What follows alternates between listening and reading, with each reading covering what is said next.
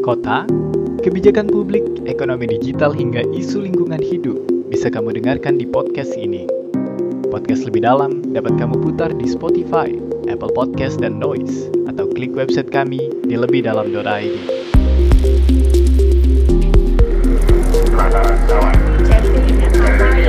Kenapa susah banget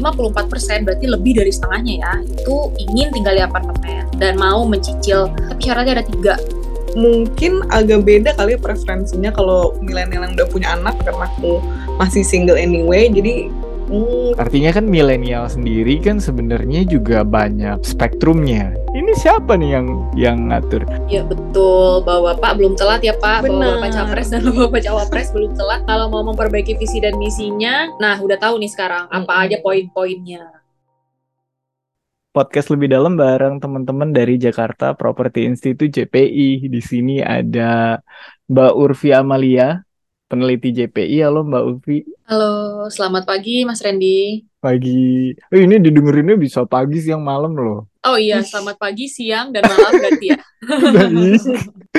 Dan juga Mbak Tika. Halo Mbak Tika. halo, apa kabar? Iya, semoga semuanya dalam keadaan baik ya. Kita mau bahas dengan teman-teman eh, JPI ini isu yang menarik perhatian bagi kaum milenial ya, khususnya soal soal perumahan nih. Karena kalau kita lihat nih dari tiga, tiga pasangan capres-cawapres, semua kayaknya pengen merebut hati milenial dan generasi Z ya, Gen Z. Karena kantong suaranya cukup besar Uh, dan beberapa strateginya ini menyangkut dengan apa kesempatan untuk tinggal atau berhuni uh, secara layak di pusat kota. Jadi kalau baca visi misi ketiga capres itu pasti tiga-tiganya menawarkan milenial harus punya rumah, harus punya tempat hunian di pusat kota yang mudah diakses, dekat dengan pusat pertumbuhan gitu. Kira-kira narasinya hampir-hampir mirip kayak gitu. Tapi apakah itu yang memang diinginkan oleh eh, kaum milenial?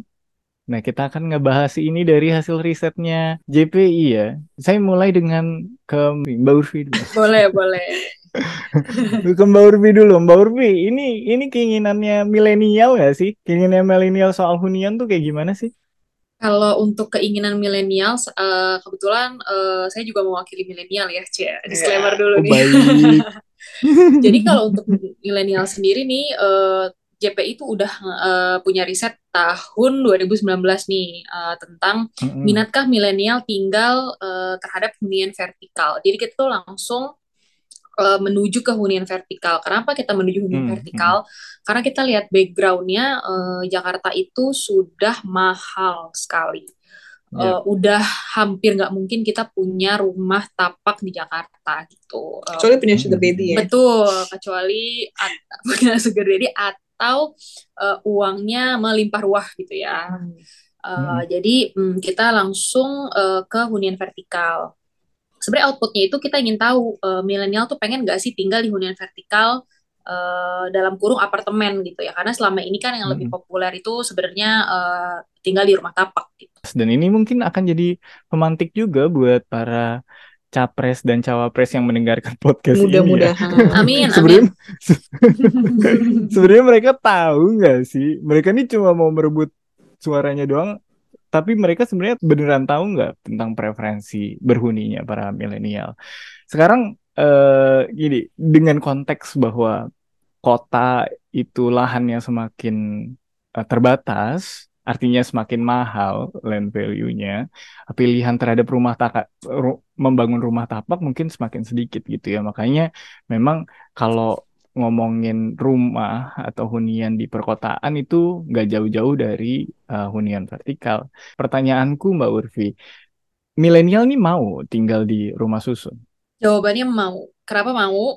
Jadi gini, Mm-mm. eh aku bahas survei yang milenial dulu kali ya, yang eh, jawab apa menjawab pertanyaan dari Mas Randy tadi. Jadi gini, survei milenial itu sangat eh, aku enjoy banget ya eh, waktu itu ngerjainnya tahun 2019 itu. Jadi kita itu punya 300 responden eh yang tersebar di Jakarta gitu. Jadi eh, Oke. aku jalan-jalan ke stasiun, ke halte, di trotoar dan lain-lainnya untuk nanya ini sama milenial tentang preferensi berhuni mereka. Nah, eh, mungkin eh, profilnya dulu kali ya yang aku bahas. Nah, profil milenial yang menjadi eh, Responden. responden responden Responden. survei itu eh, adalah karyawan swasta dengan gaji 5 sampai 10 juta nih gaji mereka. Mm-mm. Terus mereka itu tinggalnya masih di rumah tapak dan bareng sama orang tua mereka. Itu profilnya yang paling penting ya uh, aku bahas itu. Mm-mm. Jadi dia itu uh, karyawan swasta, gajinya 5 sampai 10 juta, masih tinggal di rumah tapak bersama orang tua mereka. Nah, Mm-mm. uh, hasilnya adalah 54% berarti lebih dari setengahnya ya, itu ingin tinggal di Mm-mm. apartemen dan mereka ingin Oke. mencicil dan mau mencicil uh, apartemen itu per bulan sebesar 3 juta rupiah dari gaji mereka gitu. Oke. Nah, tapi mereka punya syarat nih. Mereka mau nih tinggal di apartemen, tapi syaratnya ada tiga. Yang pertama, eh, dekat dengan transportasi publik, dekat sama tempat Mm-mm. kerja mereka, dan dekat juga sama sarana kesehatan. Gitu. Jadi, mungkin mereka mikirnya, eh, kalau dekat dengan transportasi publik, udah otomatis cost-nya mereka akan pasti rendah. Terus, eh, dekat lagi Mm-mm. dengan tempat kerja, gitu kan. Bisa jalan kaki, atau misalnya sekali naik MRT, langsung turun, langsung tempat kerjanya. Gitu. Dan sarana Hmm. kesehatan, balik lagi, Banyak misalnya mau ya milenial ini ya. Ya gimana ya? Kalau misalnya mereka sakit, enak tinggal oh, ada klinik nih deket, oh ada rumah sakit nih deket gitu. Mereka Hmm. tinggal jalan kaki aja selesai semuanya ada di situ. Gitu. Hmm. Nah, Kayaknya itu nggak cuma mm-mm. keinginan milenial ya, generasi kolonial juga pengen kayak tinggal yang kayak gitu. Tapi gini, tapi gini, itu Hmm. possible nggak sih kita dapat 3 juta cicilan dengan dengan fitur seperti itu dekat dengan uh, segala macam fasilitas kehidupan. Kalau aku positif bilang itu possible asal nih asal ada syaratnya nih kita Asal DP-nya 400 juta sendiri ya. Takut banget. asal di subsidi sama pemerintah balik lagi kita pasti ser Oke. sepengen-pengennya kita punya hunian pasti kita harus support sama pemerintah sih itu yang paling penting dan paling utama sebenarnya Hmm, gitu gitu ya. Jadi kalau mengandalkan eh, kantong kantong milenial sendiri ya Berat nggak ya. mungkin gitu ya. betul Berat ya. hampir tidak mungkin Eh tapi mm-mm. aku pengen ke Tika deh. Tika tinggalnya Tika kan milenial ya. Aku Gen Z, sorry. Oh oke, Gen Z baik. Tika udah udah tinggal di apartemen. Oh, tentunya belum dong. Aku masih Oh, di belum. rumah orang tua, tapi untungnya di. Jakarta sih, walaupun ya nggak deket-deket banget lah dari tempat kerja. Mau mau tinggal di apartemen. Kamu kan Gen Z nih. Iya mau sih mau ya, apalagi aku juga setuju sih sama 54% dari responden ini yang mau tinggal di apartemen syaratnya dekat transportasi publik, tempat kerja sama sarana kesehatan. Apalagi em, mungkin tambahannya aku juga pengen deket taman kali ya, karena kan kalau di apartemen nggak ada ruang untuk terbukanya gitu. Kalau ada taman kan asik tuh, nggak bosan-bosan banget. Kenapa Gen Z itu masih mementingkan apa dekat dengan transportasi publik? Karena murah nggak sih? Kalau misalnya Oh, naik ojol gitu ya. kan boncos. Pelit juga tiap ya. Gen Z ini ya. Iya dong. Iya dong. Eh, merasa perlu dekat dengan tempat kerja nggak, Tika? Tentu saja, karena aku lumayan enjoy ya naik public transport. Aku tuh orangnya kalau misalnya Hmm. gabut, suka tiba-tiba naik public transport entah ke mana gitu. Dan aku juga Hmm. seneng jalan kaki. Jadi kalau misalnya sedekat itu sampai bisa jalan kaki, bakal lebih menyenangkan dan lebih murah sih pastinya. 3 juta juga maunya cicilannya. Eh, maksimal deh, iya deh, maksimal. Maksimal 3 juta. Kan pengennya ya. Oh iya pengen, iya iya pengennya. Kan nggak apa-apa ya, namanya wish ya. D- DP-nya 0%. Nah, itu agak nggak 3 mungkin sih. Itu agak ngimpi ya. Nah, jadi kamu satu di antara 54% milenial ya tadi ya. Oh, Gen, Mm-mm. Gen Suaranya Z cukup tadi ya. mewakili. Nah, cukup mewakili ya. Tadi dekat dengan transport publik karena bisa ke mana-mana. Tapi mungkin agak beda kali ya preferensinya kalau milenial yang Hmm. udah punya anak mungkin pengen deket sama sarana pendidikan karena aku masih single anyway. Jadi Hmm, kayaknya tiga ini juga cukup yaitu tempat kerja, kesehatan, sama transportasi publik. Masih harus ke tempat kerja ya? Nggak nggak bisa WFH aja Oh. Gen Z. Hmm? Sayangnya iya. Coba bilang sama bosnya itu di JPI. Habis ini tag Bu Wendy loh. Iya. Bu Wendy tolong jangan bolak-balik antar lagi gitu. Enggak bercanda ya, Bu ya. Bercanda. Eh tapi kantor kantor kita tuh udah deket banget sama mobil Iya. transport loh, bener-bener Di selangkah depan. menuju Transjakarta, lima Mm-mm. langkah menuju MRT dan sekitar hampir satu kilo menuju KRL. Iya. Jadi kita eh, enak banget. Iya, kalau tinggalnya di Sudirman, tapi kalau tinggalnya Oh, di iya. Bekasi kan tetap Iya seperti aku ya, tetap satu setengah jam di jalan ya. tetap struggling dong. Tapi at least bisa ngekat pos sih, gak Betul. naik ojol ke stasiun atau halte. Betul betul. Concern aku uang ya dari tadi ya. Kan ada cashback ojol. Cashback ojol 50% maksimal 1000. Kesel gak? Kayak Iya. gede banget ya maksimal seribu. Ini kenapa jadi ngomongin ojol nih ya?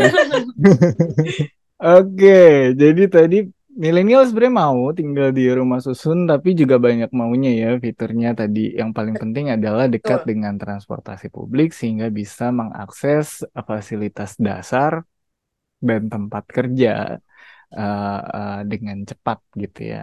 Betul betul. Dan murah tadi poinnya. Betul. Oke, sekarang aku pengen beralih ke ke mana ke soal rusunnya sendiri nih. JPI juga punya riset kan tadi Mbak Urfi sempat bilang eh, riset tahun 2022 ini justru riset yang terbaru nih ya. Pasti ada konteks. COVID-nya juga karena itu dilakukan pada saat. COVID eh, tentang tentang eh, rusun ya, tentang rusunawa, rumah susun sederhana sewa gitu ya. Eh, nah, itu Mbak Urwi bisa ceritain nggak sebelum kita bahas hasilnya, tapi kita bisa ceritain nggak sebenarnya peng- profil penghuni rusun saat ini tuh kayak gimana sih? Banyak nggak sih anak milenial? Oke, kalau untuk rusun ini ini masih hangat banget datanya ya. Eh, jadi Mhm. karena kita baru banget eh, bikin dan eh, masih sering dibahas banget nih untuk rusun ini. Jadi kita itu eh, terba kita bagi rus eh, survei rusunnya ketiga eh, rusun. Yang pertama rusunawa, rusunawa tuh rumah susun sewa. Yang kedua ada rusunami tapi pemerintah yang bangun, yang menyediakan. Yang Mm-mm. ketiga itu rusunami swasta, jadi swasta yang bangun, milik swasta. Nah, eh, ketiga itu eh, kalau rusunawa itu full itu pemerintah yang punya, pemerintah yang mengelola, ada namanya UPRS. Jadi setiap rusunawa itu punya UPRS, UPRS itu yang mengelola rusunnya itu.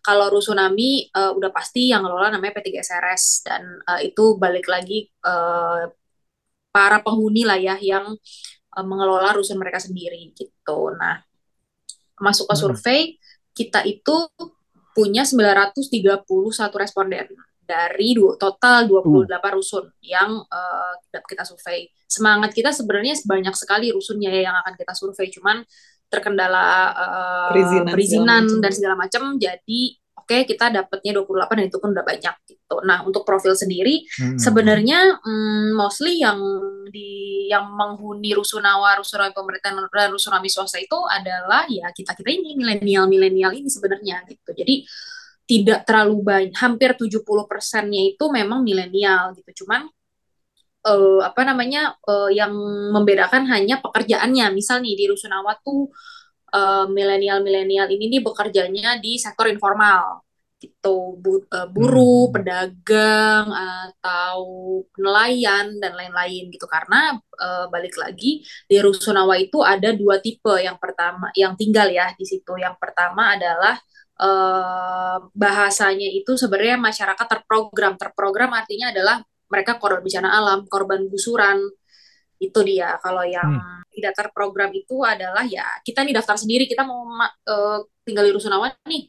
Oh ya udah gitu asal bisa Memenuhi syarat oke baik kita tinggal di sana. Itu yang untuk Rusunawa. Kalau yang Hmm. Rusunami sendiri ya asal kita bisa bayar eh, DP-nya kita punya uang kita cicil itu selesai kalau di Rusunami seperti itu. Nah penghasilan juga beda nih karena memang di Rusunawa itu banyak masyarakat terprogram jadi penghasilan mereka di sekitar 4 juta rupiah per bulan gitu kalau yang Rusunami eh, antara 7 sampai 8 juta per bulan Dan untuk lama tinggal uh, di rusunami pemerintah ini, um, dia cuma hmm. 0 sampai 2 tahun lah, masih sebentar. Yang paling lama itu memang di rusunawa itu sendiri di 4 uh, di 7 sampai 10 tahun mereka. Gitu. Jadi milenial-milenial juga sih sebenarnya nih yang tinggal di rusunami uh, Rusunami, Rusunawa Milenial itu di di kelompok umur berapa nih? Milenial itu yang lahir tahun di... 81 sampai 96 tuh. Coba ayo kita mari mari kita oh, sama-sama okay. hitung tuh ya. 81 itu umurnya udah berapa? berapa ya? 83 ya? an lah sekitar segituan. Sampai yang oh, iya. umurnya 96 itu uh, 27-an lah ya, sekitar 27. Jadi 27 sampai 43-an itu kategori milenial yang JPI pakai ya. Tadi tadi eh, jadi responden dari survei ini itu adalah penghuni dari 28 rumah susun yang 22 Tuh. di antaranya adalah rusunawa milik pemerintah gitu ya. Jadi sebagian besar hmm, respondennya ya. adalah penghuni uh, rusunawa milik uh, pemerintah gitu ya. Dan sebagian besar adalah usia milenial tadi yang menarik juga gitu ya. Mereka merasa betah nggak sih? Mereka merasa puas tinggal di di rusun Nawa? Uh, untuk kita bahas juga ya tentang indeks kepuasan penghuni ini pas banget pas Randy hmm. pertanyaannya. Hmm. Jadi kalau untuk kita ambil range nih ya, jadi uh, uh, kita olah pakai range. Jadi satu itu sangat buruk, lima itu sangat baik totalnya. Jadi hmm. Uh, hmm. untuk Rusunawa sendiri mereka di angka 4,2. Berarti 4,2 itu adalah sangat baik. Jadi mereka tuh sangat puas malah. Dan oh, okay. temuan EJP adalah 99% penghuni Rusunawa tidak ingin pindah uh, dari rusun yang mereka tempati dalam dua tahun ke depan. Jadi dua tahun ke depan kayaknya dia nggak akan pindah, dia akan stay di situ aja. Gitu. Berapa persen yang nggak mau pindah? 99 persen. Mereka untuk dua tahun ke depan kayak gue tetap di sini aja deh. Gitu. Iya iya iya. Gitu. Ya. Berarti mereka puas Terus, sekali ya tinggal di sana uh, gitu dengan fasilitas Kenapa yang dia disediakan. puas? Nah itu dia. Kenapa dia puas? Ada juga nih jawabannya. Jawabannya itu mm, mereka puasnya karena yang paling tinggi ya skornya adalah perilaku hmm. sesama penghuni. Jadi mungkin mereka bisa bersosialisasi dengan baik ya sesama penghuni di sana. Balik lagi mungkin background story mereka sama yaitu uh, terprogram tadi balik lagi misalnya mereka uh, tergusur atau bencana alam, mungkin longsor hmm, atau hmm. banjir. banjir atau rob atau segala macem gitu. Itu sih yang mereka paling senang jadi tinggal di Rusunawa ya. Selain itu juga ada uh, fasilitas di sekitar rusun juga mereka uh, apa namanya bahwa mereka senang sekali gitu ya tinggal di rusun karena itu fasilitasnya baik dan pengelolaan rusunnya juga uh, lumayan baik meskipun uh, nilainya masih di bawah uh, dari perilaku sesama penghuni gitu. Hmm. Tapi ada catatan tentang apa yang mereka kurang suka dari tinggal di rusun nggak sih? Kalau kurang suka tadi balik lagi uh, yang apa namanya uh, penilaian ketiga. Jadi kan kita ada baik, sedang, buruk ya. Yang baiknya itu baiknya itu perilaku sama penghuni, sedangnya itu di fasilitas sekitar rusun dan uh, yang buruknya itu adalah pengelolaan rusun. Jadi mereka ang mereka anggap bahwa rusun pengelolaannya ya? itu kurang kurang kurang memuaskan lah untuk mereka gitu. Hmm, ada yang bilang liftnya kadang mati Betul. gitu. Hmm, jadi suka suka mati listriknya. Katanya gitu. Katanya liftnya suka mati atau banyak uh, oh, kecoa di sana gitu. Misalnya lebih ke kebersihan lah biasanya ya, kebersihan sama fasilitas-fasilitas yang berbau uh, elektronik lah ya kayak tadi lift misalnya atau mereka punya air misalnya dari toren uh, nggak nggak mengalir secara maksimal dan lain-lainnya seperti itulah biasanya mereka. Ada cerita tentang uh, apa kedekatan dengan transportasi publik gitu-gitu ada nggak yang yang mempengaruhi uh, apa namanya kepuasan mereka? Ada banget, ada banget. Jadi gini uh, hmm. di sana nih yang tinggal di rusun yang tinggal di rusun itu tuh punya privilege kalau bahasa anak zaman sekarang ya privilege kita bilangnya jadi uh, untuk penghuni Rusunawa itu sendiri ya, kalau misalnya, oh mereka punya privilege adalah kalau mereka naik Transjakarta itu gratis. Jadi mereka punya kartu mm -hmm. sendiri nih untuk naik Transjakarta. Bahkan uh, di rusun-rusun tertentu itu udah masuk Transjakarta ke rusunnya. Jadi pengumpannya bus mm. Transjakarta di rusun mereka, mereka tinggal uh, dibawa oleh bapak supirnya ke uh, halte terdekat Betul. dari sana gitu. Itu yang pertama nih privilege-nya. Privilege yang kedua adalah namanya pangan murah bersubsidi. Nah itu mm-hmm. um, penghuni bisa uh, apa namanya dapat pangan ya mungkin Sembako beras ya gitu. sembako lah gitu Hmm. bahasanya beras eh, daging ayam segala macam mereka hanya bayar sekitar 25% dari harga awalnya 25% loh nih Mm-mm, ya dari harga Lumayan awalnya loh. lumayan sekali ya bayarnya cuma seperempatnya aja lalu sama satu lagi itu mereka dapat pelatihan yang pelatihan ini Hmm. misalnya bisa menjahit bisa sablon bisa ah segala macam deh pelatihan yang diadakan sama eh, dinas ya dinas terkait Eh, semangatnya dinas adalah untuk biar mereka bisa bekerja eh, apa buka Mm-mm. usaha atau ber- berwira swasta atau kerja di tempat eh, sablon atau kerja di tempat penjahit atau segala macam lah itu jadi mereka bisa eh, menaikkan taraf hidup mereka sendiri. Dan satu lagi sebenarnya di tiap gedung itu disediain 9 sampai 12 PNS dan karyawan honorer. PNS dan karyawan honorer nih ya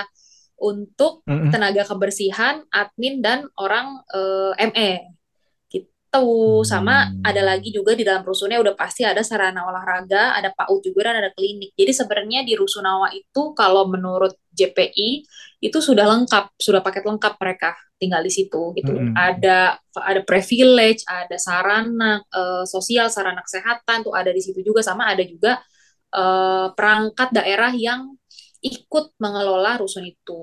Itu dia benefit-benefit tinggal di rusunawanya eh, Mas Randy sebenarnya gitu. Nah ada lagi juga yang di highlight bahwa ternyata eh, apa namanya eh, kontrak pertama mereka tuh dua tahun. Jadi mereka eh, di Rusunawa nih datang mereka bisa melengkapi persyaratan mereka dikontrak dua tahun. Setelah itu tidak ada batasan eh, mereka berapa lama tinggal di situ. Eh, di tanda tangan Hmm. ya misalnya di kertas eh, tertulis ya bahwa misalnya maksimal 10 tahun tuh nggak ada gitu ya. Mereka bisa tinggal di situ selamanya. Padahal eh, pemerintah itu inginnya Rusunawa itu menjadi eh, stepping stone dari eh, kehidupan mereka gitu pengennya pindahlah kalau misalnya Mm-mm, mereka mm. udah bisa eh, menuju kehidupan lebih baik gitu ya mereka pindah ke Mm-mm. apa namanya hunian yang lain gitu Apalagi tadi Hmm. mm, dinas terkait juga nyediain pelatihan kan.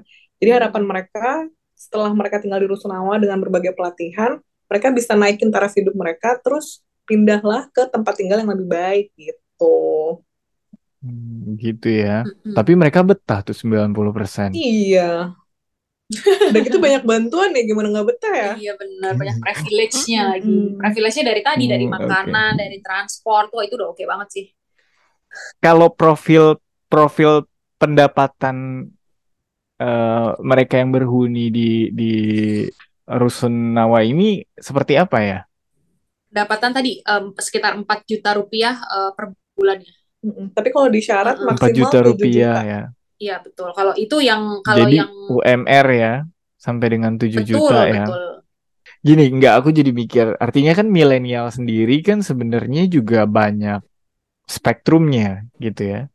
Mereka Hmm. yang gajinya di bawah 7 juta, tadi UMR sampai 7 juta, mereka enak nih bisa mengakses Rusunawa yang disediakan oleh pemerintah dengan segala benefitnya tadi. Tidak hanya benefit dari sisi rusunnya, tapi juga berbagai macam bentuk bantuan sosial seperti subsidi transportasi, subsidi bahan baku, sembako gitu. Tapi kan banyak juga milenial dan generasi Z yang mungkin seperti Tika gitu. Dia nggak masuk Banyak nih. sekali. Gajinya udah lebih dari 7 juta kan pasti. Asli bukan sih, bukan soal bahas, bahas gajinya, tapi ini middle class, millennial middle class yang nggak terlalu tinggi gajinya untuk mengakses apartemen yang disediakan oleh para developer swasta di pusat kota, tapi juga dia terbentur nggak bisa Benar. mengakses eh, eh, Rusunawa. Tapi kan banyak maunya juga tadi kan Betul. dekat dengan pusat kota, maunya dekat dengan transportasi supaya murah. Nah, ini ini siapa nih yang yang ngatur?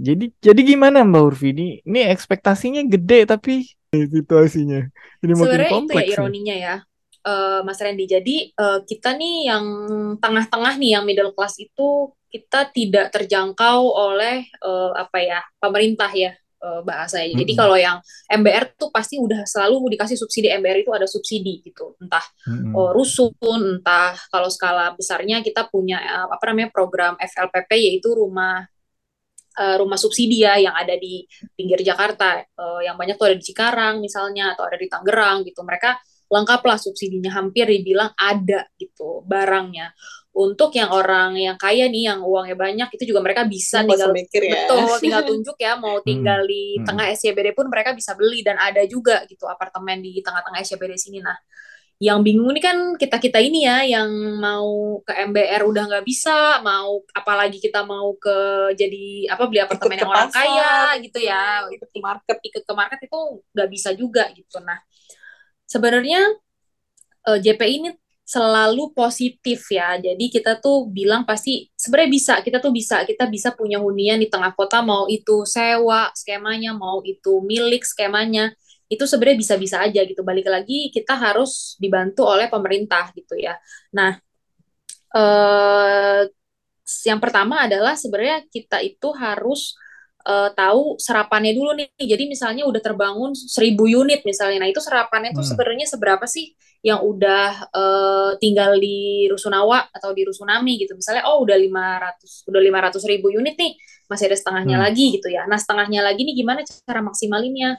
Misalnya sekarang kan yang lagi hangat-hangatnya itu adalah hmm, program kalau misalnya kita beli apartemen ada program namanya KPA kan ya kredit kepemilikan apartemen. Kalau rumah KPR ya kredit, pemilikan rumah. Nah itu yang sangat sulit adalah masuk ke perbankannya itu sendiri gitu. Misalnya eh, aku nih ya mau apply di misalnya eh, Sudirman Mansion misalnya gitu. Nah Hmm. aku mau KPA nih ceritanya gitu. Nah kalau misalnya aku pertama kalau aku nggak punya rekening koran itu udah pasti nggak bisa ya eh, apply apartemen gitu. Aku nggak bankable gitu. Jadi nggak ada track Hmm. record aku uang masuk tiap bulan berapa keluar tiap bulan berapa tuh udah pasti nggak bisa. Jadi orang-orang yang bukan karyawan swasta itu udah pasti akan tersingkir dari KP jadi dari KPA itu sendiri dari persyaratan perbankan itu sendiri.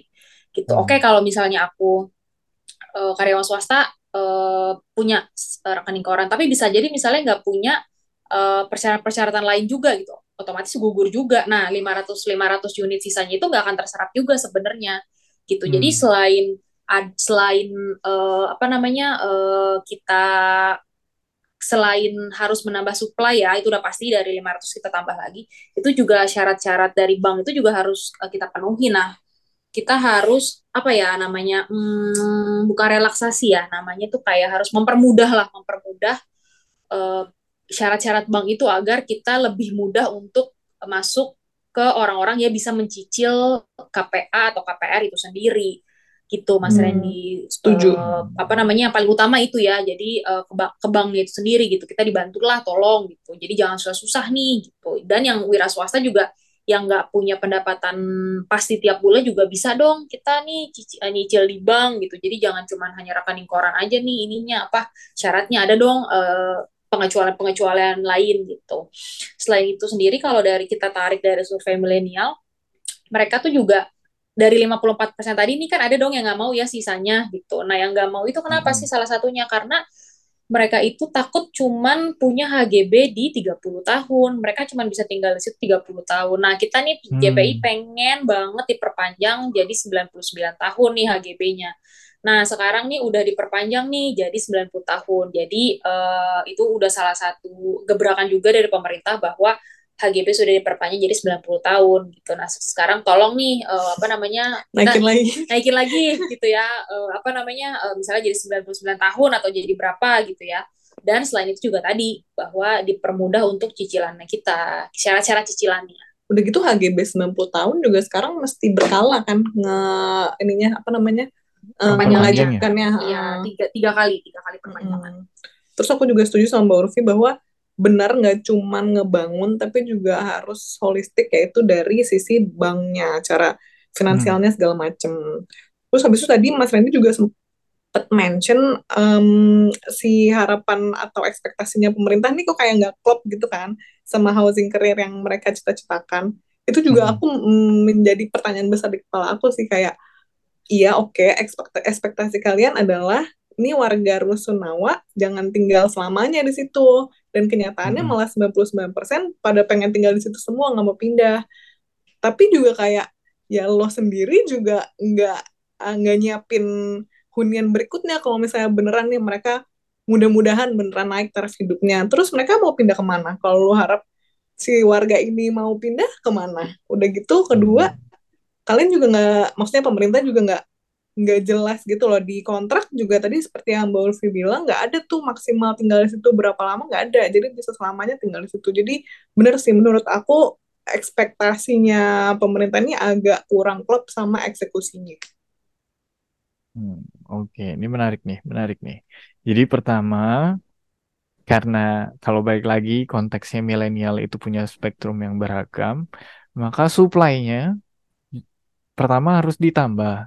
Tapi kita nggak cuma bicara supply, karena supply bicara cuma menyediakan mungkin mudah ya. Bangun betul tower gitu, seribu tower mungkin mudah, tapi apakah ini juga bisa mudah diakses oleh mereka yang spektrumnya berbeda, mereka yang tidak hanya kerja di sektor formal yang punya eh, catatan bank gaji misalnya tadi, gitu tapi mereka yang ada di sektor informal gimana nasibnya supaya bisa mengakses itu, ya kan? Terus yang kedua, rumah hari ini mungkin juga juga eh, apa bisa jadi instrumen untuk meningkatkan kualitas hidup mereka, mengimprove pendapatan mereka dengan segala bentuk bantuan dari pemerintah yang diharapkan setelah mereka terimprove kesejahteraannya, mereka bisa mengakses eh, hunian yang lebih eh, layak lagi. Mereka bisa pindah, tapi huniannya juga harus disediakan disediakan gitu. Dan itu juga harus yang affordable, nggak bisa dong. Mm-mm. Misalnya tiba-tiba udah jadi orang kaya 10 ya tahun gitu, udah pindah sana kamu ke Podomoro gitu. Duitnya siapa coy gitu.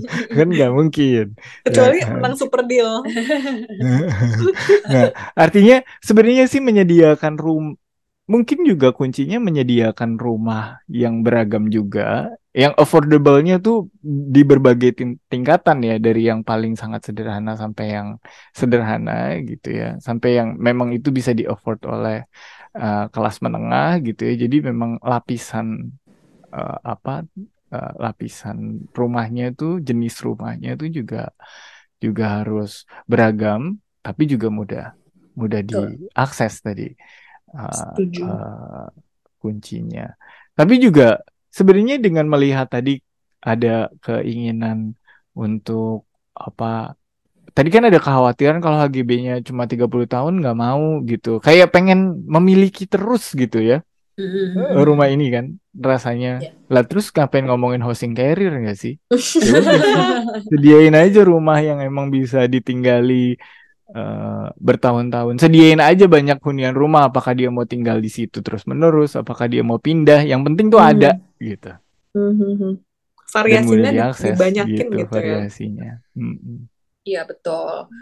Tapi eh, betul bisa juga variasi dibanyaki atau balik lagi eh, Mas Randy karena kita tadi kan permintaannya milenial nih ya, eh, pengen di tengah kota, pengen A, B, C. transport mau emang jadi milenial. alangkah lebih baiknya eh, yang disediakan itu memang lebih banyak adalah hunian yang tinggi ya, yaitu apartemen gitu. Karena sayang banget balik lagi kalau misalnya kita punya lahan 1000 meter persegi atau 100 ribu meter persegi tapi dibangun cuman rumah tapak satu eh, lantai satu cuma satu dua lantai. Wah itu sayang banget sih. Padahal bisa menampung misalnya sampai eh, 400 sampai 500 orang dalam satu gedung itu. Dan bisa lebih banyak lagi orang yang tinggal di situ tinggal di tengah kota dan mem- apa namanya memanfaatkan fasilitas yang ada. Tuh. gitu. Dan Udah gitu setuju kalau- gak kalau kalau dengan dengan konteks yang tadi kita bicarakan dari awal bahwa yang perlu dibantu oleh pemerintah adalah hunian pertamanya milenial. Betul setuju Apakah dia mau stay di situ selanjutnya atau mereka Terserah. mau mau pindah gitu ya udah terserah gitu ya. Tapi yang harus dibantu adalah mereka harus mendapatkan hunian pertama yang layak gitu dan betul mudah diakses. setuju setuju bentuk Karena itu juga amanat undang-undang dasar loh. ih betul Benar. sekali Udah gitu Kalau capres ini tidak bisa memenuhi hak hak-hak atas hunian layak, dia menyalahi Iya, konstitusi apa-apaan.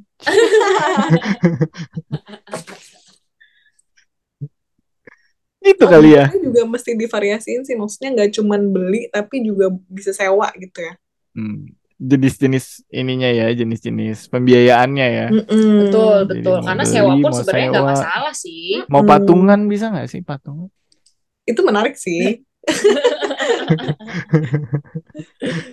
jatuhnya co-living ya betul Oke, oke. Aku kira kita selesai episode Yeay. kali ini. Semoga ini setelah episode ini terbit gitu kan, hmm, eh, para tim ses dari ketiga dong. pasang capres ini mendengarkan episode ini ya dan jadi masukan untuk memperbaiki eh, visi misi dan program mereka. Jadi jangan cuma menggunakan terminologi hunian untuk milenial, tapi juga harus tahu sebenarnya preferensinya kayak gimana, kondisi hunian saat ini uh, seperti apa, sejauh mana kondisi hunian itu bisa merich uh, para milenial yang spektrumnya juga banyak. Nah, Iya betul, bahwa Bapak belum telat ya Pak, bahwa Bapak Benar. Capres dan Bapak Cawapres belum telat, debat masih beberapa kali Masih ada lagi, tiga episode lagi. tiga episode lagi ya. Kalau mau memperbaiki visi dan misinya, nah udah tahu nih sekarang apa aja poin-poinnya. Oke, oke Mbak Urfi dan Tika, kalau misalnya ada pendengarnya podcast lebih dalam mau eh, apa bersilaturahmi gitu ya, ada tim ses yang mau yang mau kontak kalian tuh gimana caranya? Oh, kalau mau akses surveinya kali ya, Oh, bisa ke iya. website Oh, JPI. oke. Ada di jpi.or.id. Mm-mm. Terus kalau mau silaturahmi ke sosmed, kita aktif di Instagram di Jakarta Property Institute disambung dalam ejaan bahasa Inggris. Terus Mm-mm. kami juga ada podcast nih nggak mau kalah sama lebih dalam. Baik, boleh promo podcastnya di sini ya. namanya Kosa Kota. Kosa Kota. Iya. Oke, oke, oke, oke. Jangan lupa di unfollow ya Kosa Kota. Eh jangan dong. Jangan dong. Di follow dong. ya kan? Nanti boleh nggak aku attach juga hasil penelitiannya JPI di di websitenya lebih dalam? Boleh, Boleh banget. banget, silahkan silahkan. Eh, sabar dong. Ya, oke. Di website Oke. ini juga banyak riset-riset JPI lainnya. Iya betul, banyak riset, banyak hasil survei, ada juga beberapa uh, blog post, news uh, yang sudah kita Mm-mm. kerjakan atau yang ongoing kita kerjakan tuh di sana ada lengkap. Kalau mau lihat tinggal akses web kita aja. Web nama webnya apa tadi? Udah dikenalin belum? jpi.or.id. Ah, Oke. Oke. Terima kasih banyak Terima Mbak kasih Ufi banyak dan juga Mbak Tika Fasilitas atas atas waktunya ya. Sama-sama. Sampai Sama-sama. jumpa lagi. Bye. Sampai jumpa. Bye-bye. Terima kasih. Terima kasih. Dadah.